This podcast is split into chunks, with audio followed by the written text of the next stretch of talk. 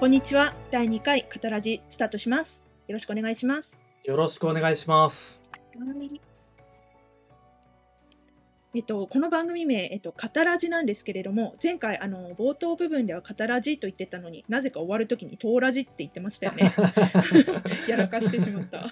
ちょっとね、まだ番組名決まったばっかりだったので、トーラジかカタラジかみたいなところで、ちょっとね、あの、迷ったりもしてたんですけど、カタラジが正式名称ですので、よろしくお願いします。そうですね。よろしくお願いします。はい。かた、んカタラジですよね。カタラジ。カタラジ。はい、大丈夫で刀す。を語るラジオカタラジです。はい、覚えました。大丈夫ですよ。ははいい。はい、はいそしたら今回は触れる内容は、えっと静岡県の佐野美術館で開催されている「リボーンよみがえる名刀」こちらの展示についてですかね。そうですね。第2回のテーマとしてふさわしいかなと思って、今回、はい、佐野美術館、ついつい佐野美って略してしまうんですけれども、はい、そのお話をすることができたらいいなということで、今日は東京ホームブログさんと私、はいナイナがはい一緒に、えー語っていければそうですいいね。なということでお願いします。はい、よろしくお願いします。そうしましたら、えっと、今回の展示、どのような展示だったですかね。そうですね。今回は、多分普通の刀の展示として捉えるとちょっと変わったところがあるなと思ってまして、うんうんうん、まあ、佐野美術館、先ほど紹介いただいた、蘇る名刀という点と、まあ、リボーンというところ。はい、で、まあ、普通の刀の展示とは違うお話はい、が展示の、まあ、なんていうんですか、テーマとしてはい、掲げられていて、それを今回鑑賞することができるという点なのかなというふうに思いますね。そうですね。はい。あと、それから今回はあの刀剣乱舞ともコラボがあるですよね、確か。そうですね、ありますね。はうんうんうん、私は行ってきたんですけど、佐野美術館には。コラボを結構、基本的には楽しむ形ではい、見てきたので、その話もできればいいなと思ってます。はい、わかりました。で、私が行った時にちょっとあの時間がなかったので、コラボとか全然見れなかったので、その話、あのライナさんから詳しく詳しく聞きたいと思いますので、はいよろしくお願いします。よろしくお願いします。大丈夫ですよ。はい、はい。じゃあ、えっと、どんな展示だったか見てきたので、早速語っていってもいいでしょうかね。そうですね。じゃあ、まずは、い刀剣訪問ブログさんから、佐野美術館のそのはい、展示はいのお話をしていただければなと思いますので、よろしくお願いします。はい。えっ、と、そうしましたら、こちらの展示、改めてどういう展示だったかと言いますと、えっ、と、場所は静岡県の、えっ、と、三島市ですね。こちらにある佐野美術館というところで、えっ、と、1月7日から、えっ、と、スタートしました展示です。リボン、よみがえる名刀。こちら、えっ、と、2月の24日まで開催されています。で、えっ、と、どのような展示かというと、あの、焼けてしまった刀をうんメインにし。て展示していますね。はい。はい。で、えっ、と、まあ、焼けてしまった刀って見たことある人、いない人いるかと思うんですけれども、えっと、まあ、うん、鉄ですよね。うんなので、焼けると、あの、刀身がこう真っ黒くなってしまうんですよ。はい。はい。で、まあ、そういう刀だけかと思いきや、あの、その真っ黒くなってしまったものを再度打ち直して、で、こう、元の普通の日本刀のように、ピカピカに光る日本刀に、また元に直して、直したもの、再破と呼ばれる、はい、はですね。はいそうですね。は合いってますね。はい。はい。で、あの、その綺麗にした、再破された、あの、けれども焼けてしまった刀を、うんえっ、と、一緒に合わせて展示しています。はい。はい。で、えっ、と、まあ、その、いろんな焼けた、なんていうの、事件があるんですけれども、ああ、事件でいいんでしょうね。うん。はい。えっと、まあ、あの、大阪城、落城の時に焼けてしまった刀。うんあと、これって、明暦でいいんでしたっけ読め明暦だと僕もそう覚えてるんですけど。明暦の大火ですよね。明暦の大火、あとそれから日光東照宮の火災、それから関東大震災、秋葉山の山火事、はい。はい。あと、時期不明の焼け身うん。という感じで、えっと、いくつかに、あの、まあ、その、どんな火災だったかっていうのが区切られていて、で、あの、その時に焼けてしまった名刀が、こう、ずらっと展示されているというか感じですね。はい。はい。で、えっと、ちょっと私が行ったのは、えっと、初日、展覧会初日、1月7日。おーはい。で、この日に、あの、 青森から行ったんですけれども、はい。あの、新幹線とそれからローカル線を乗り継いでへで、ーはい、始発で行って大体1時ぐらいですかねお昼の1時ぐらいに佐野美術館に着いてでそれからあの終了時間までを堪能してきたんですけれども、はい、であの焼けた刀というと私あの「刀剣乱舞」というゲームをやっているんですけれどもその中にもあのいくつか出てきてでそれであの、まあ、多分みんな焼けてしまった刀で想像すると食代切り三忠っていう水戸の徳川ミュージアムにある刀を想像するかなって私は思ってしまうんですけれども、うん、うんそれ、が、まあ、あの焼けて刀身が黒くなっはいてしまって、であと持つ手持つところですねそこの部分にあの溶けたはばきと呼ばれる金具がこう付着して金色がついているはい、そういうのを想像するんですけれども、あのーこの展示で見たらば、その食雷切れ三忠ってすごく綺麗に黒くなった刀だなっていうことを思ってしまったんあですよあね。はい。ーわかりますうん。っていうのは、あの、その焼けてしまって、焼けて黒くなったものでも、もっとひどい状態のものも展示されていたんですよね。はいうん、であのもう刀身が曲がってしまったりまっすぐではないのとか、であとそれからただの黒じゃなくてサビとかも付着していてうんでちょっとなんて言ったらいいんですかね悲しいんですけどちょっとみすぼらしいような見た目になってしまってるものとかもあってあのなのでこう焼け身の刀でもこんないろんなこう違いがあるんだなっていうことを思いました。はいはい、ではそれとは逆にあの焼けても再破という再破されてであの綺麗になった刀もいくつか、まあ、いっぱいか展示されててうんでその中であの私がずっと見たいと思っていた獅子貞宗という、ははいいあの宗州の投稿の貞宗の、えっとまあ、それも再破された刀なんですけれどもそれが展示されていたので、ちょっと嬉しかったですね。 はいそうですかはい貞宗って聞くと、はいそのやっぱり獅子貞宗の存在っていうのは、はい、今までの刀の展示だとなかなか機会がなかったんですよね。そうですね、獅子定宗、写しはあの見たことがあったんですけれども、うん獅子定宗本体はなかったですね、ここはい3年ぐらいの展示では。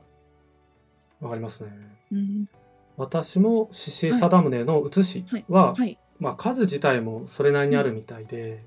5、6本、確か存在するんですね、本あ体っつってりもます5 6振りうんね。はい。はい、なので、ちなみにあはいはい、どうぞ。ライナさんがあの以前に写しを見られた時っていうのは、あの福井で見られてませんか、もしかしそうですね。あ福井で、まはあ、い刀のその写しとして、まはあ、いどっちかっていうと、彫り物っていうそう展です示よねテーマだったので、彫り物っていう形での展示はでい、獅子貞宗のはい写しはいがありましたし、今は回いお話しされているのが、その獅子貞宗の写しではなくてはいはい、獅子貞宗のそのものであるという点と、そうですね。再派ということですよね。はい、うーん。まあそれが展示されていて、それを見ることもできたということですもんね。はい、そうですね。で、えっ、と、あそう、で、あの獅子定めの本体見れたのももちろん嬉しかったんですけれども、今回展示してあったあの獅子定めの写しですね、あのはい越前康嗣という投稿が作った写しなんですけれども、はいこ。れもあの、まあ、そのいくつかある写しがあるうちの一振りでその私もあのさっきナイナさんがあのおっしゃられた福井県であった東神彫刻の展示はそいこ。で見た写しとは別のあの写しだったんですよね、今回あったのは。はいはいはい。はい、なので、あこれもまた新しいあの定宗の写しだと思って見られたことがまあ一つ嬉しかったっていうのと、あのはいその写しを作った越前康嗣という投稿、ここの、人があの、まあ、その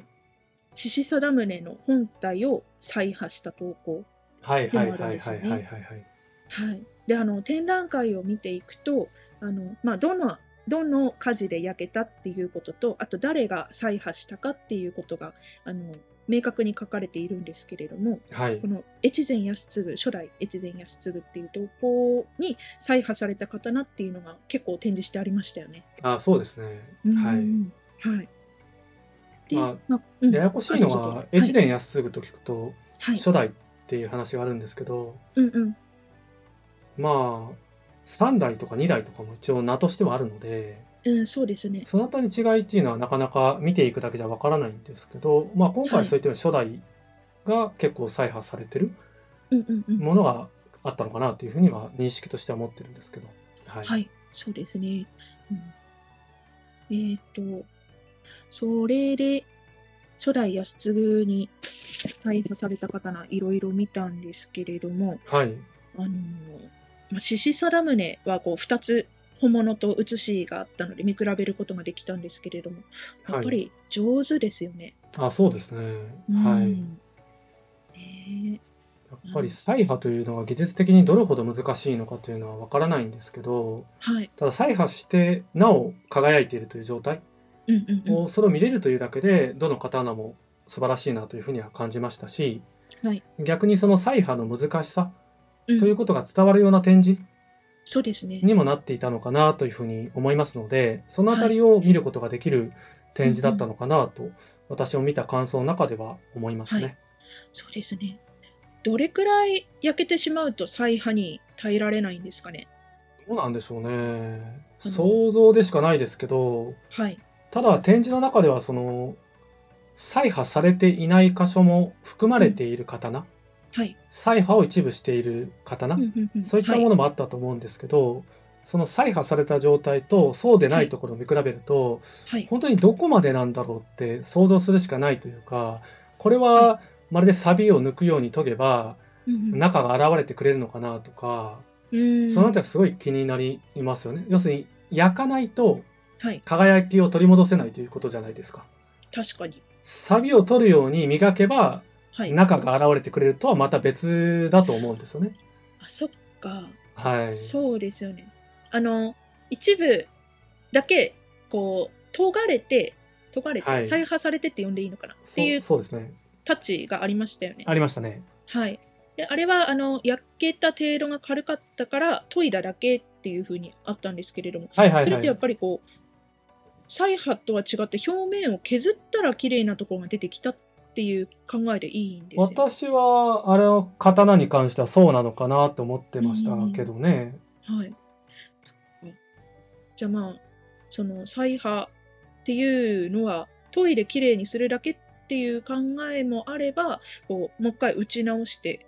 綺麗にする、もう全部含めて再破っていうことであどうないいんんででしすょうかね。ね、解釈的。に。うんそこを定義があるのかもしれないし、うん曖昧かもしれない、ちょっと自信がないところではありますね。うんうんうんどうしても再破と聞くと、一度焼けてるんでしょという発想にもいきそうだし、そうですよね。先ほど言われた、まあ、サビという言い方でいいのかなと思うんですけど、基本的に焼かれたものを焼き直すはい、形を再破として蘇らせるという、言葉にはなるのかなっていうのは自分の解釈でしたけどね。うんまあ、まあまあまあ、でもそんな感じで、このはい。今まで思ってた焼き直す再派、はい。いわゆる再派っていうのもあれば、研いだだけのものもあるよっていうことを知る機会にもなったっていうことですよね。そうですね。はい。はい。うん、ライナさんは何かこの見ていて気になった刀とか、お気に入りとかありました先ほどの獅子定宗の話だけでつなげるとはい。 2つ見比べることが可能だったという点から1つ注目したところがありまして、はい。よーく見るとですね竜の彫り物があると思うんですけど、はい。その剣を飲み込むような形の竜ですよね。はい。でその竜をよーく見るとちょっと迫力とかいなんか雰囲気が違うことに気がついたんですね。はい。まあ、見方としては右と左に設置されていて、うんうん、まあ、右に対して左が写しなのでそれを交互に見比べることができて。はい。サイズはほぼ一緒なんですけどその彫り物を見ると、うん。その竜のはい。その歯に当たる口はい。口を開いてる形で剣を飲み込もうとしているわけじゃないですかはい。その竜のその口の部分が歯のようにこうギザギザになっている方がその本作というか本物の側の方に実はあって本当だはい。で写しの方が実はつるっとしてるんですよね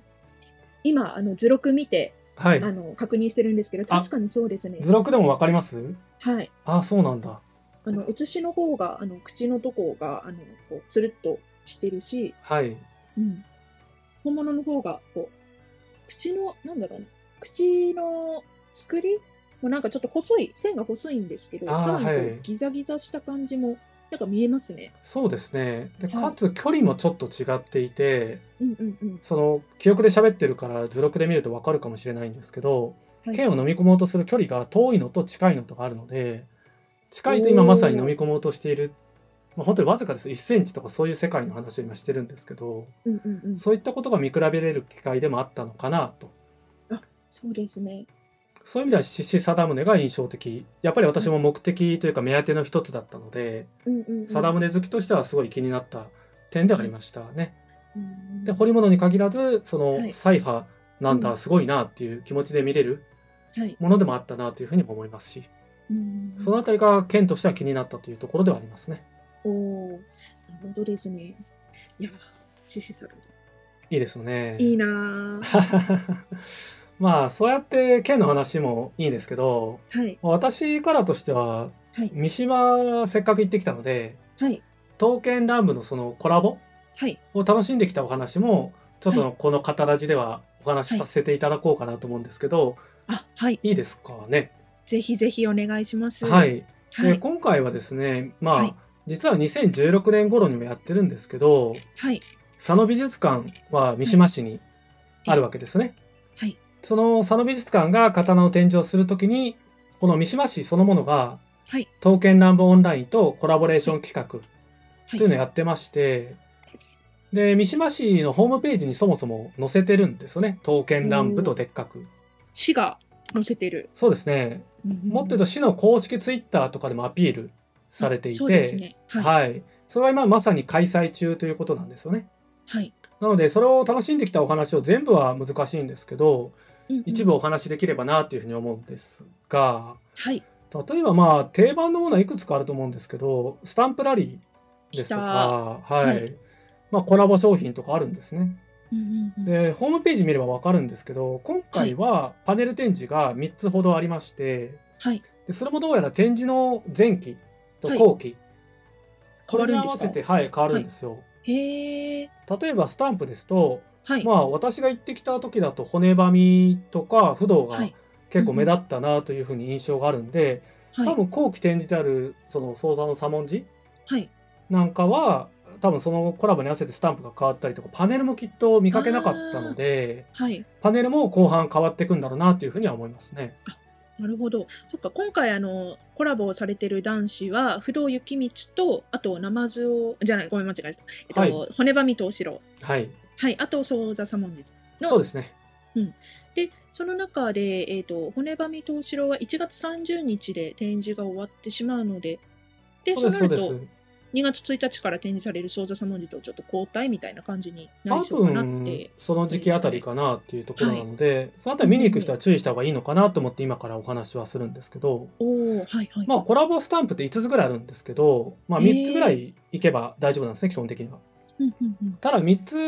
つと言わず4つ、5ついけるだけの距離感、実はあるんですよ。はい、結構近い。近いですまとまってるね。うんうんうん。なので、スタンプラリーとして注目するところは、この三島市に関しては、はい。歩こうと思えばすべて歩ける距離なんですね。おおなので、私も歩くルートとしては、佐野美術館を目指す形で、徒歩ではい駅前から歩いていくと、うんうんそのすべてのスタンプラリーのコラボ対応のおー施設回れるとはいいう作りにはなってるんですね。はい。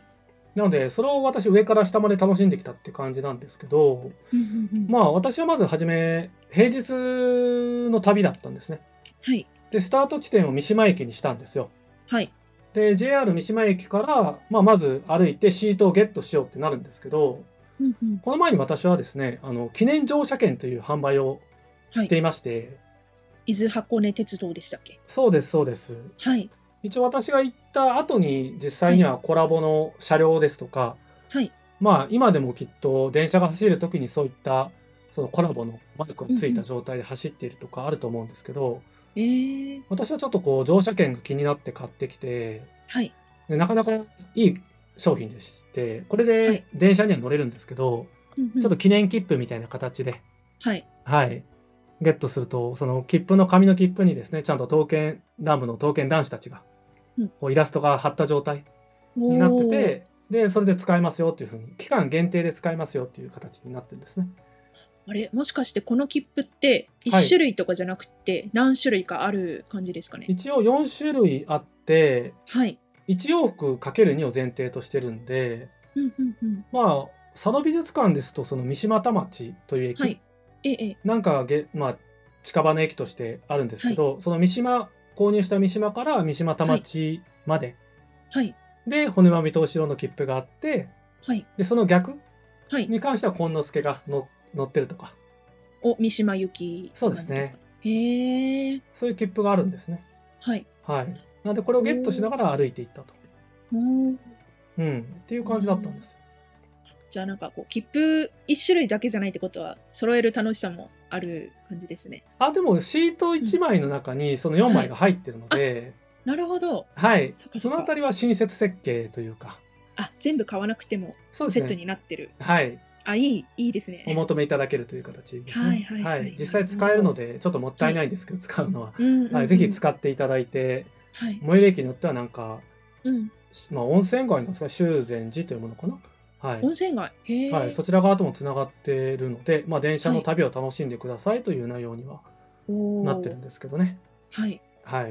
いはいはい。なんで、これで南口、まあ、北口行かないように注意していただきたいんですけど、三島駅は。うんうん北口間違って降りちゃったら、まあ、駅員さんにお願いすれば、はい。一応南口へ行くルートというのは確保してはくれるので、うんうん。大丈夫なんですけど、まあ、あるあるっぽいんですけど、三島駅内の。なんか、駅をこはう、い。通れないんですよね、確か通れないですね。うんうんはい。なのでそのあたりはうまく調整していただいて、南口から出るようにして、はい。で南口に出れば、先ほど言った、あの電車の切符はい。の購入もできますし、まあ、乗り継いうんでうん JR からはい行。くこともできますので、伊豆鉄道に関して。はい。じゃあ、まず三島に行ったら、それをやら、やろうって感じですね。そうですね。それで伊豆箱根鉄道に乗ってもいいですし、私みたいにそこから歩くんですけど、はい。まあ、歩いて直線距離だと確かちょうど20分ぐらいはい。なんですよ、佐野美術館へは。うんうん。で、その土地を寄り道しながらコラボを楽しむっていう形で、はい。定番になるんですけど、はいまあ、三島市の郷土資料館。はい。はい、これが本当に駅すぐに隣接する形でありまして、へえ。はい。まあ、これが公園の中だったかな。ちょっと公園の名前を忘れてしまったんですけど、はい。まあ、そういった庭園がありまして、ええ。はい、その中に入って展示があって、はい。で私が行った時はなんか子供の社会見学っぽくてですね、うん小学生が結構賑やかにみんなワイワイしながら、はい。まあなんか賑やかな感じで見ることができたんですけど、はそい。の中にあの刀の展示が実はあるんですよ。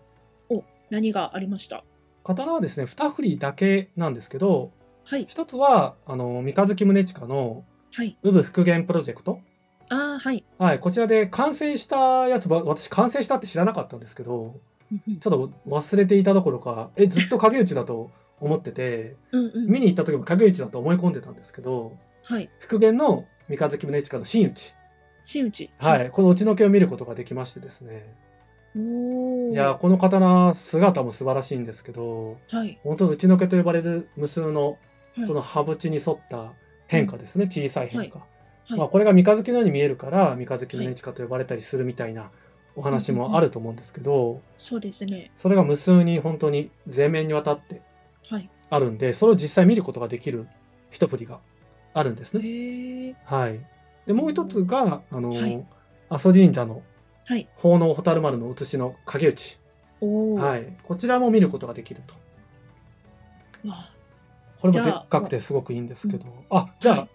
刀剣訪問ブログさんは、これは見ていない、見てないんですよ。ああ、もったいないですね。はい。い時間があればぜひ、はいはい。っていう展示なんで、私の紹介するように、これ朝からは行っい。たんですけども、9時、10時の中で施設は開き始めてるので、はい。はい。午前中から佐野美術館という手もあるんですけど、このようなうんルートもあるのかなというふうには思いますね。あ先にそういうところを見て、でも、はい多分コラボだからお昼とかもそうどこかお店とコラボしてたりするのかな。そうですね。そういうのを楽しんでからの佐野美術館っていうはい。のがいい良さそそううなです感じでね。すかね。はい。三島市の特徴なんですけど、うんうん。まあ、この市のコラボというパターンもあれば、はい。町の方々が何ていうんですかね、町おこし的な感じで、はい。刀剣乱舞を応援するような形、コラボを応援するような形で、お店が結構、はい。あの独自のなんですか、ね、商品展開ですとか、はい。まあ、こちらの絵とかを見せてくれるみたいな三島市はこちらですみたいな、おーはい、それはちょっと刀剣乱舞雰囲気も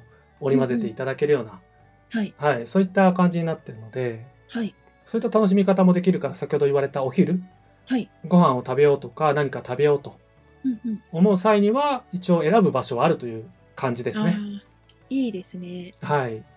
なのでスタンプをそうやって一つ押して刀を見て、でそのままですね、まあ、東の方に向かうと三島大社に行けるんですよ。うんうんうん。だから私は三島大社に行ってお参りをして、はいで宝物館に行くとここでも一応刀見ることできるんですね。ええええ。ちなみにここはあの不動幸光のパネルがはい。あってで先ほどはあの3階だったかな、はい。 3階に資料館の方では骨まみとしろはい。のパネルがあの戦闘医ですよね戦闘スタイルのあー戦はうい時のはいうんうん感じで出迎えてくれるんで、はい。まあこれでコラボ2つ目みたいなスタンプを押すことができるんですよね。おーはいはい。で刀自体も良かったですし刀もぜひこう鑑賞していただくと面白いものが発見できるかなというふうには思うので、うんうんまあ、刀もぜひというはといこ。ろですね。ああ。ってことは、三島に行くと、今回は佐野美術館以外にも、2つの施設、さらに刀を見れるという感じですかね。そうですねうん。なのでじっくり見たいという方はこちらに来てはいじっくり見るということはがい。可能かなと思いますし、うんうんまあ、気をつける点は写真撮影ではい。例えばこちらの宝物館三島大社の宝物館は写真撮影はもちろん禁止うんうん。なんですね。はい。ところが先ほどの「あの蛍丸写し」ですとか、三日月宗近のその復元の真打ちはいですとかは一応写真撮影可能なので、はい。はい、そのあたりを楽しむということもできますね。おお。いいですね。いいちですなねみになんですけれども、はいこ、の、えっと、コラボとか、あと、あの、三島大社とか、あと、資料館の方の刀展示っていうのは、えっと、佐野美術館の展示がやってる期間中ずっとやっているそうですといねうことですね基本的にはやっているらしいので、はい。まあ、あの三島のその宝物館三島大社の宝物館の方は、はいあの日常的にやってる展示の中で今回は刀も展示していますよという感じはい。ですし実際こちらも前期後期がありますのではい。日程がまたずれるんですけどうんうん。そのあたりは確認しながらは見い。に行けばいいのかなというふうに思いますし、はい。まあその先ほど言った刀剣乱舞に関係する写しですとか真打ちはい。に関しては市のコラボになりますので、基本的には市のコラボの期間に合わせての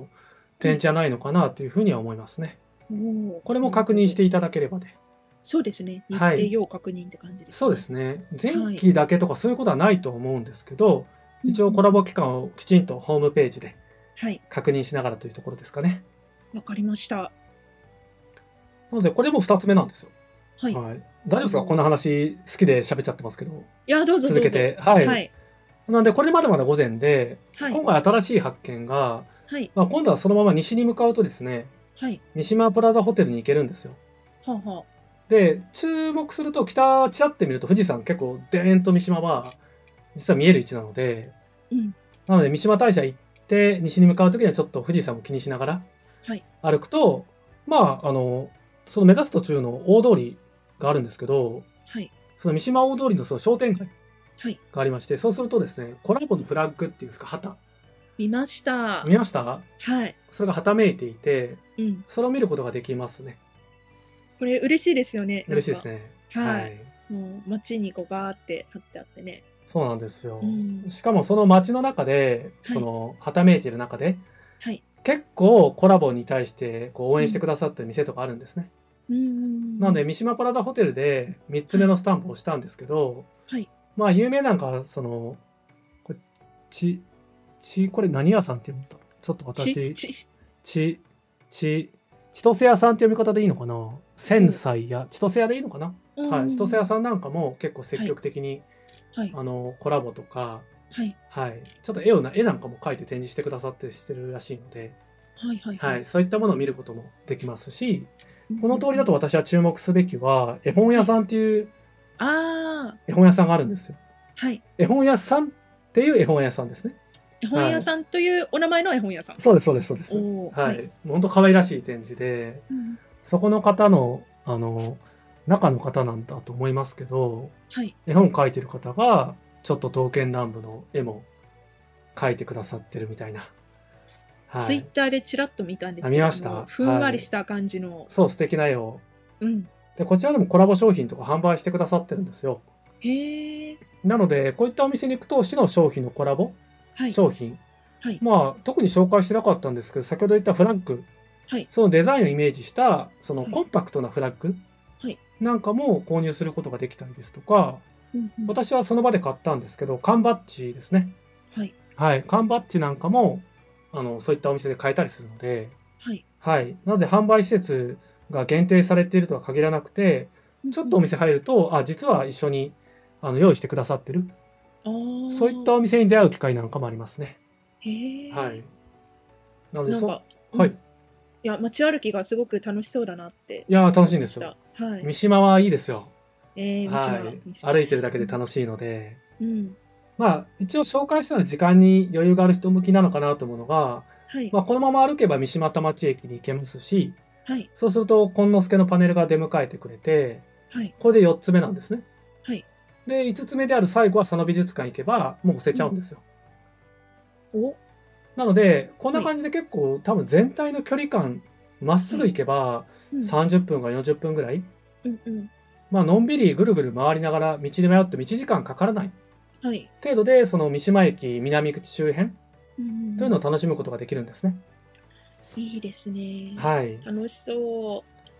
なので、1日ルートでそうやって、まあ、体力のある人向けかなとも思うんですけど、はいはい。そうすると私なんかちょっと素敵なお菓子うんうんの販売してるお店に出会えたりですとか、はい。三島に来るとつい食べてしまう、あの、お気に入りのお昼とかもあるんですけど、はい。そういったお店に寄りながら、うんうんうん。休憩しながら、最終的にはその午後1時半ぐらいですかね、はい。になって、その、リボン蘇る名う刀ん。はい。の佐野美術館の展示はい。を見ることができたというのが、コラボの大体の私の楽しみ方の流れですね。はい。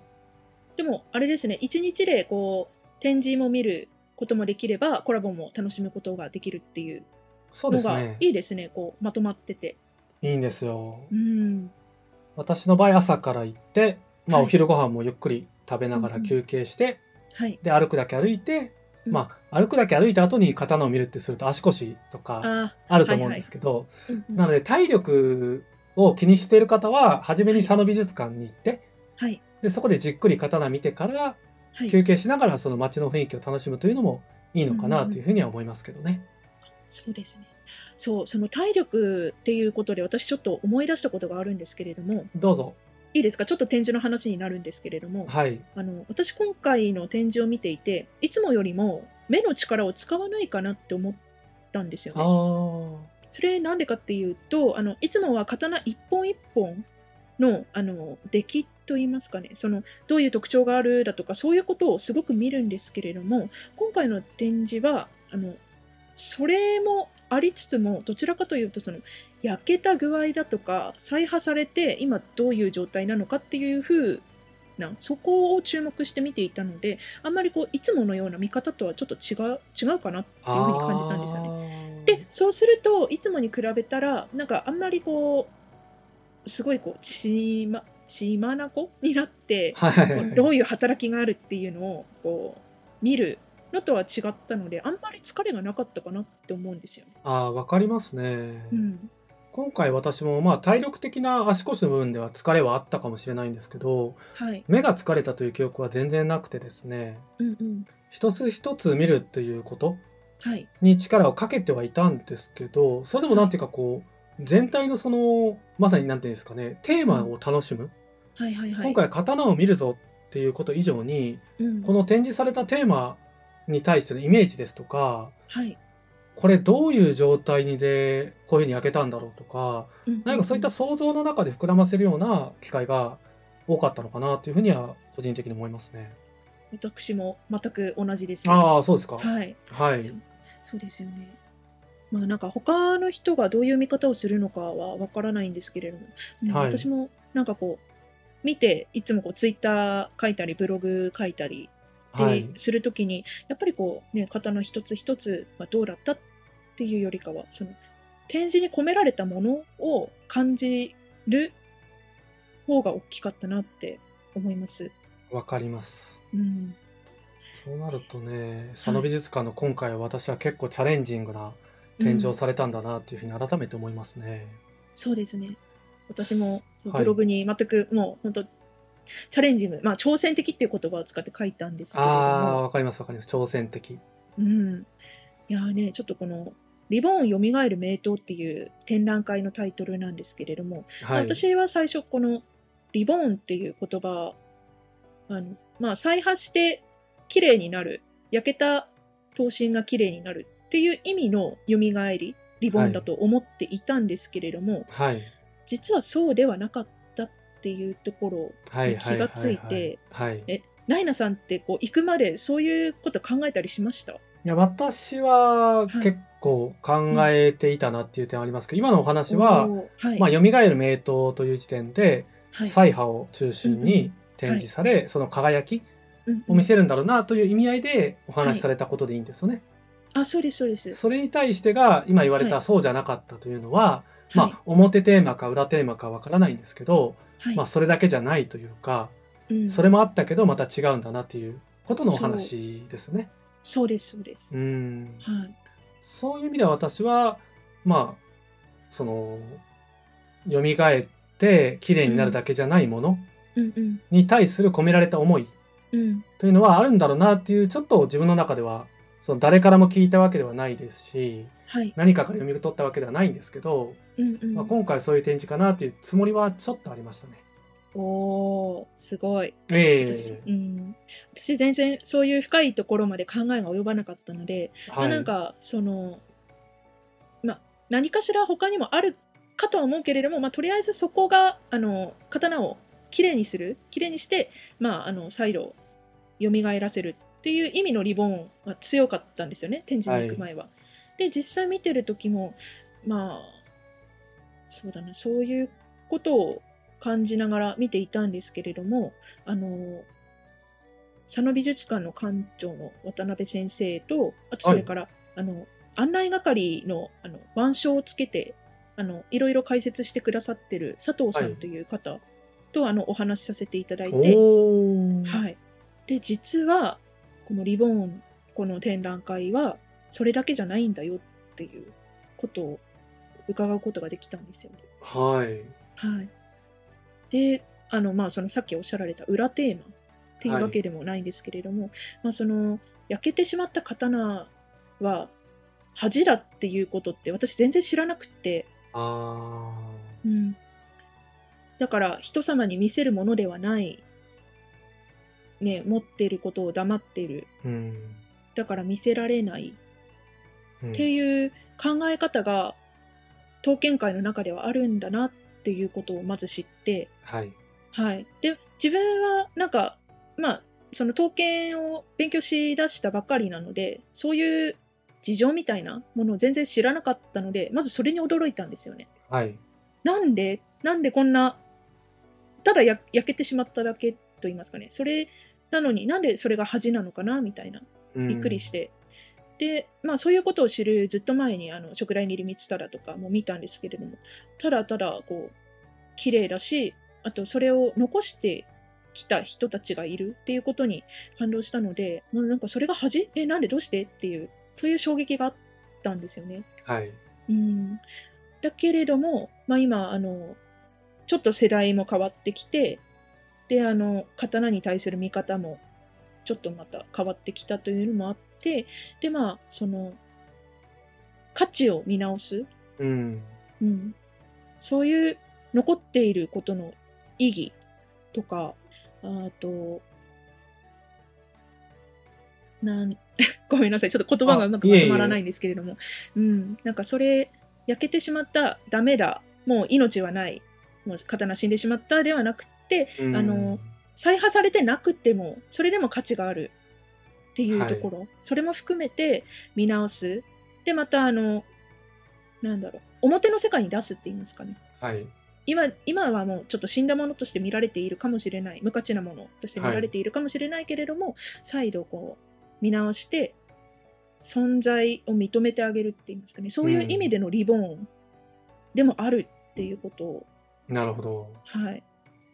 私なんかだとうんまあ、それって言い方を悪くすれば、はい、人間のものの価値の見方ということにもなるのかなと私は思っていて、はい、ご神宝みたいなうん例えば奉納されている刀まで話を考えると、はい、まあ、神様のものみたいな見方もあると思うんですね。ほうほうほうそうすると神様のものを例えば何か火事とか、はい、まあ、天災ということもありえますけど自然災害ですとか、焼けてしまったという状態になったとしても、まはあ、い人間のものというよりかはその神様のものとしてはい、大事に扱おうとか、うんうんうん刀は何でしょう私の中では今回の展示の方は焼けても刀であると。はい、だから刀を焼けて価値がどうこうですとか、はい、まあ、恥だって思ってる人いるかわからないんですけど、うんうんそういった部分に対して人の価値観の無価値観はをい、取るというよりかは、そういったもっとこう上から見た形っていうんですか、上上からってそ、の、まあなんでです、なんていうんですかね、天井までいかないですけど、はい、そういったこう広い視点で見てあげると、刀は焼けてもやっぱり刀であり続けるし、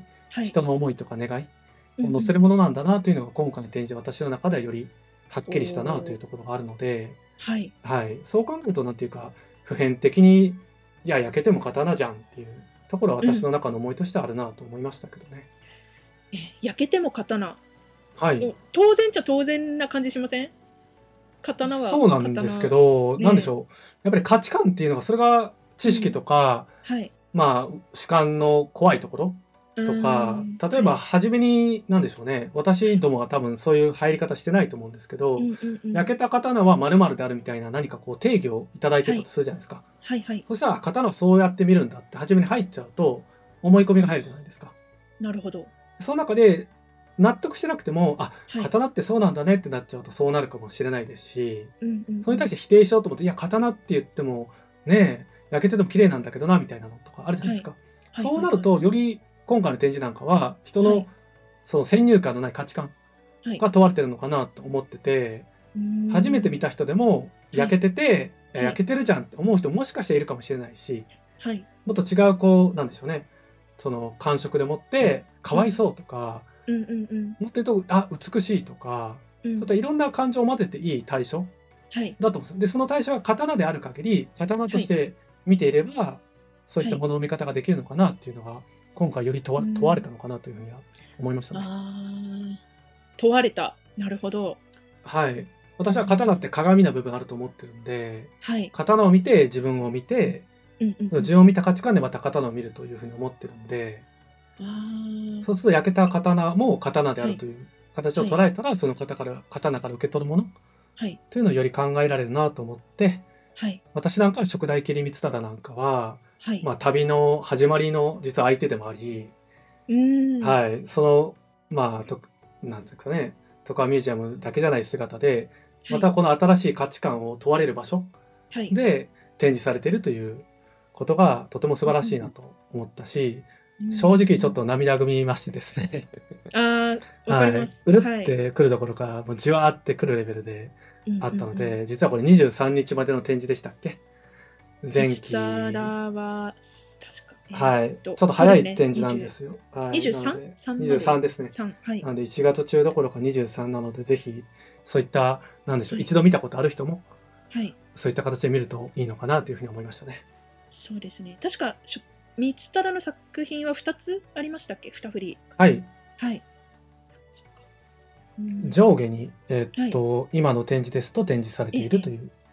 ことですすね。あーはいしかも、私も言われて気がついたんですけど、インターネットのタイムライン、ツイッターのタイムラインで気がついたんですけど、ええ立ち置きなんですね。そうですよね、これね。はい、今まで見た展示だと、あの刀の置き方してあって、あと、あのかキャプション、はい、あはい、れにも刀って書いてありましたよ。はい、はい、はうい。んなので刀で置いてる姿ではなくて太刀として使われてた時の姿で置いてくださってるということはうんうん三忠のその裏、差し裏ですね、はい。はい、を見ることができるはといいう展示でもありますね。そうですね。貴重ですね。貴重ですね。うん。23日までって、え全然日がないじゃないですか。そうですねうん今撮ってる放送だとまだその手前ですけどあもうすぐだなっていう感じですもんね。はい。はいなので佐野美術館の紹介をさせていただく中で、はい、なんか刀の見方というか好きな刀とかうん、ああ、刀ってこういう問われ方もするんだなっていうお話になりましたけど、はいいやー、ぜひ行きたい、もっと言うと2回行きたいとか、行ってほしいとか、そういう気持ちが芽生える展示ではありますね。そうですね。若干ネタバレ気味な話をしちゃったかもしれないですけどね。あはい、そう か、そうなのか。全然考えてなかったけどね。いえいえいえ、うんいや、でも伝えきれてないと思いますので、はいこれ以上喋らない方がいいのかもしれないと思いながら、はうん、いいろいろ実はこうだとかね、うんうん。かぶせたい言葉とか、目録とか見ると、ね、はいこの刀展示してるなとかあるんですけどね。はい。そうですね。うんあネタバレか。ちょっとまあ、そのネタバレかもしれないってところで思ったんですけれども、私、はい今のこの、ナイナさんのお話を聞いて、で、またさらに、あそういう角度もあるんだっていうことを知れたので、はなんい、か、人の話を聞いていくっていうのもありありかなって、ちょっそうとで思すいました。ね。うん。なので私なんかもすでにレポートしてくださってるはい。訪問ブログさんですとか、ええ、ええ私がよく見ているブログの方はいと。かも更新されたりして、その思い思いの視点はい。というのを語られているので、はい。はい、そういったこのラジオでも語っておりますがええ、そういった刀の語りはいなんかを触れながらという意味だと、まあネタバレという視点もありますが、このラジオを聞いて、あなるほどという視点を持って、借りて、見ていただくのもいいかということで、ということでうんはい。第2回もこんな感じでいかがでしょうか。そうですね。いい、あの、まとままとまったかと思い ます。はい。うまいこまと。とまったのかな、ちょっとわかんないですけど、はい、まあまあまあ、でもね、展覧会の話もできたし、あとコラボレーションの話もできたし、そうですはいちょっね。とね、これ聞いて参考にしていただければ嬉しいかなと思います。はい、というわけで、締めますかね、今日はのいお話を。は、はいで、えっ、と、え、待って、閉める、閉める、えっ、 と、ちょっうとわ待って。終わり終わりましょう、はい終わりましょう。じゃあ、せっかくなんで、いいよ刀の話尽きないんですけど、どうぞどうぞ。はい。はい。じゃあ、えっと、こんな感じで第2回のカタラジを終わりたいと思います。どうもありがとうございました。ありがとうございました。パチパチパチパチ。パチパチ。